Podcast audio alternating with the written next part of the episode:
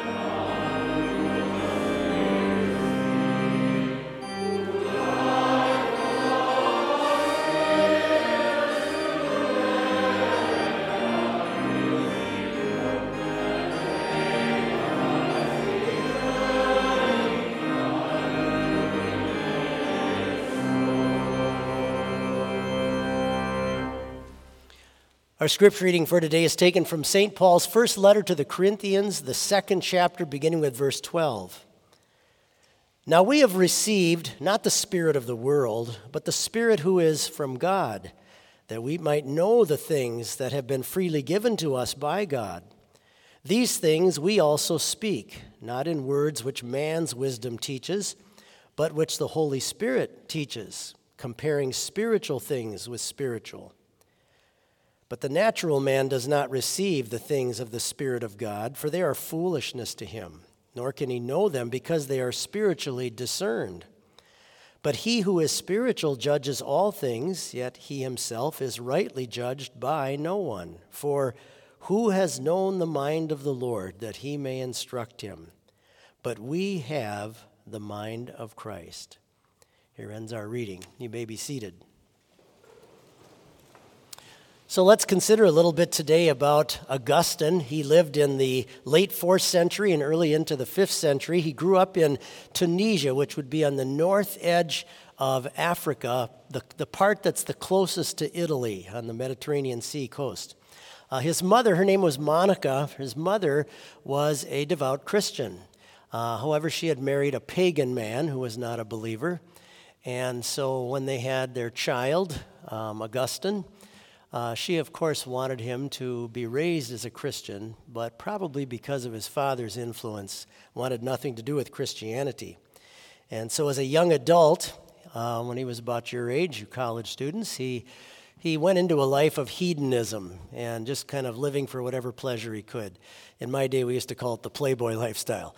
So that's, uh, that's kind of the, the life that Augustine lived. And he actually writes in some detail about just how wicked and evil his life had become, sleeping around and getting drunk and everything else. And then later, after converting to Christianity, he writes this book that we call Confessions of Augustine. And we're going to read a little bit from that today and how this all started to change in his life. So let's look at the first paragraph. And this is him writing to God, if you will. Okay?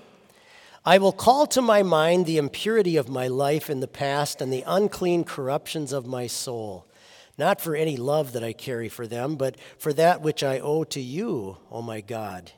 In my youth, I did sometimes burn with a hellish desire to be satisfied, and I dared to run wild in many luxuriant pleasures.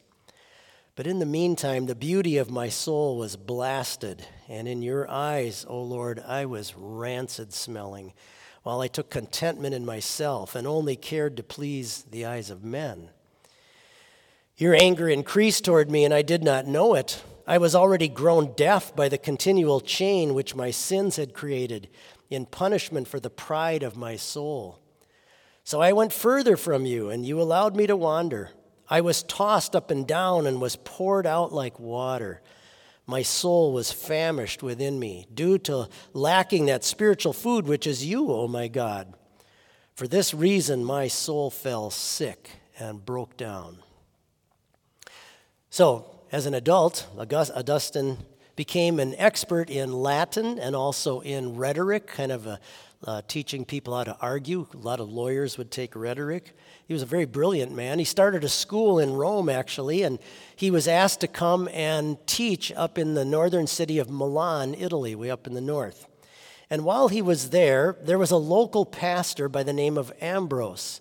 And uh, Ambrose, uh, Ambrose actually had been the mayor of the city, but because he was such a devout Christian man and a very good leader and speaker, the congregation there asked him to come and serve as their pastor. So he finally did and was ordained into the ministry to do that.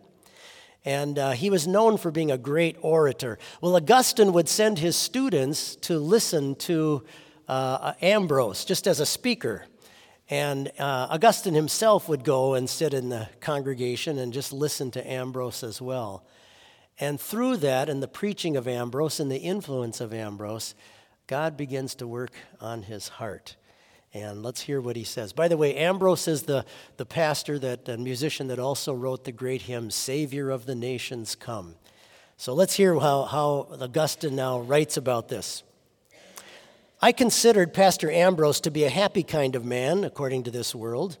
While he was reading from the Bible, his eyes would run over the pages and his heart would search into the sense. But his voice and his tongue were silent. Often, when we were present, we found him like this, reading to himself. Every Sunday, I heard him preaching the word of truth in the right way to the people. I was confounded with shame, and I, began to be converted. And I rejoiced, O oh my God, to learn that your one church, the mystical body of your only Son, in which the name of Christ had been laid upon me when I was still an infant, did not relish those childish toys of sins of my youth and I rejoiced when I heard Ambrose in his sermons to the people most diligently recommend unto them as a rule those words the letter, that's the law, kills, but the spirit, so the gospel, the good news of Christ, gives life. He did not preach anything that offended me, although he said those things concerning truth that I was ignorant about. So Augustine was converted to the Christian faith, coming to believe in Christ as his Savior who had died on the cross to pay for all of his sins as he's done for all of us. And he was brought to faith in Christ then at age 31. And he also attributes a lot of this change in his heart to the reading of the book of Romans, which uh, St. Paul's letter to the Romans. And this began to transform his heart and his mind and his life. And he was then baptized by Ambrose and became very devoted to the Christian faith. And he goes on in his confessions to give glory to God for this conversion in him. Let's keep reading. Then, little by little, O Lord, you did with a most sweet and merciful hand stroke and compose my heart, causing me to consider what immeasurable other things I believed. Seeing that we, speaking of unbelievers, were so weak in finding out the truth by way of evident reason, and that for this cause we need the authority of your holy books, meaning Scripture, I began to believe that you would in no case have given such eminent authority to that Scripture throughout the whole world unless it had pleased you that we should both believe in you and should look for you through this book. Because in those books of the Bible, I began to understand the height of the mystery that they contained. I had drifted up and down in life, and you guided me. I walked through the broad way of the world, and you did not forsake me. In an almost greedy way, I committed myself to reading the honored writings of your Holy Spirit, and above all others, to your Apostle Paul. There appeared to me only one face in all that pure speech of yours, and I learned to rejoice with trembling. So I began, and I found all the truth I had read in the older books to be reaffirmed by the Holy Spirit with your commendation of grace. The writings of the world philosophers tell nothing of these matters. Their pages do not show the countenance of this piety, the tears of confession of sin and that sacrifice of yours, which is a troubled spirit, a broken and contrite heart, the salvation of your people, the groom, that is Christ, the city, that's heaven, the pledge of your Holy Spirit, the cup of our redemption. These thoughts, by your wondrous ways, started to sink into my heart while I was reading the least of your apostles, in other words, the words of Paul. And I considered your works, and with terror I was amazed by them. So he suddenly now is brought to faith through all of this and comes to love Christ and as his Savior. And, and this has a, a, complete changing, it gives him a complete different outlook on his world and on his life. So imagine how happy his mom was when they went back and told her about his conversion and uh, when she discovered and found out about this. Keep reading. From there, we went to my mother. We told her, and she rejoiced. Then we explained to her in order how this all happened. Hearing this, she was so happy, and she blessed you, O Lord, who are able to do above all that we can either ask or think. You converted me to yourself by more power than my desire for a wife or any other ambition in this world, setting my feet upon the rule of faith. You turned my mother's mourning into joy, far greater than she had dared to wish for. You have made us for yourself, O Lord, and our heart is restless until it rests in you. It's probably one of the most famous lines of Augustine. Our heart is restless until it rests in you. He sometimes uses the imagery of a bird flying around looking for a place to land, and that's how our souls can be in this world until it finally lands on God's grace by, by the work of the Holy Spirit. So then he has this little prayer at the end. O Lord my God, do not hide your face from me. Let me die so I may see it, for not to see it would be death to me indeed. Now, a little bit about the end of Augustine's life. So, when his mother died, Augustine inherited all the property from his parents and he sold all of it and donated it to the poor. And in 391, he was ordained as a pastor in Algeria, likewise in North Africa. And four years later, he was made the head pastor in a larger city of Hippo um, in Roman Africa, where he became one of the greatest teachers in the Christian church. And uh, Augustine and his writings especially became very influential in putting down the false teaching known as Pelagianism, which teaches that man has to do his part and God does his part in order for us to get to heaven. And Augustine attacked that and showed that it's all by the grace of God that we get to heaven. It's entirely by the work of Christ. Then, how comforting that is, of course, for all of us. And over a thousand years later, Augustine's writings would have a tremendous impact on a young monk in Germany by the name of Martin Luther, who was part of the Augustinian order.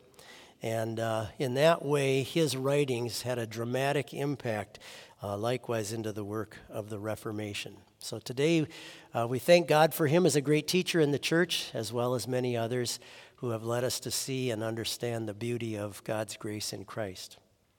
Let's then return to page 108 and uh, join me there on the bottom of the page in the responsory. Let us rise.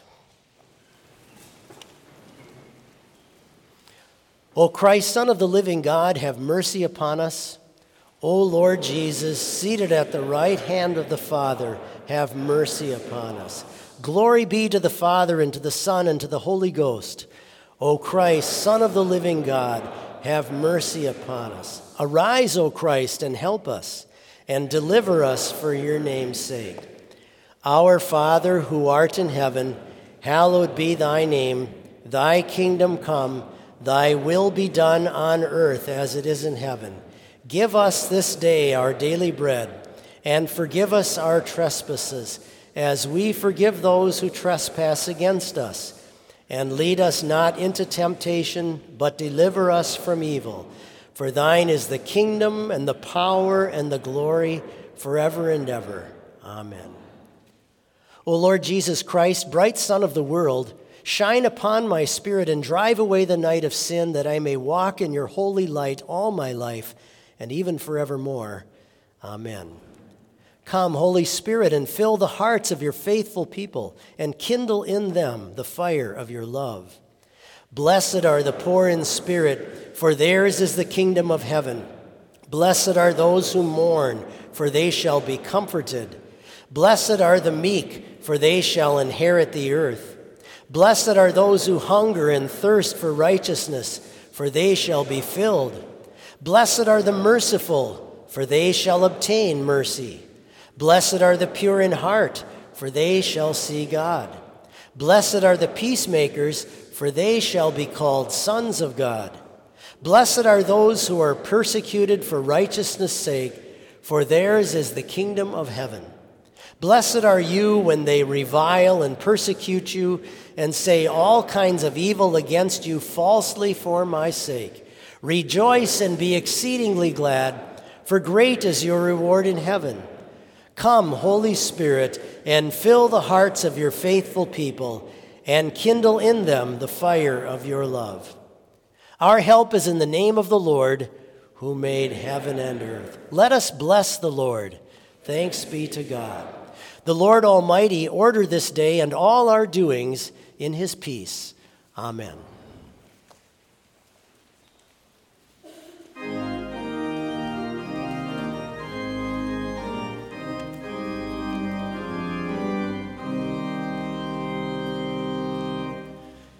Strength of the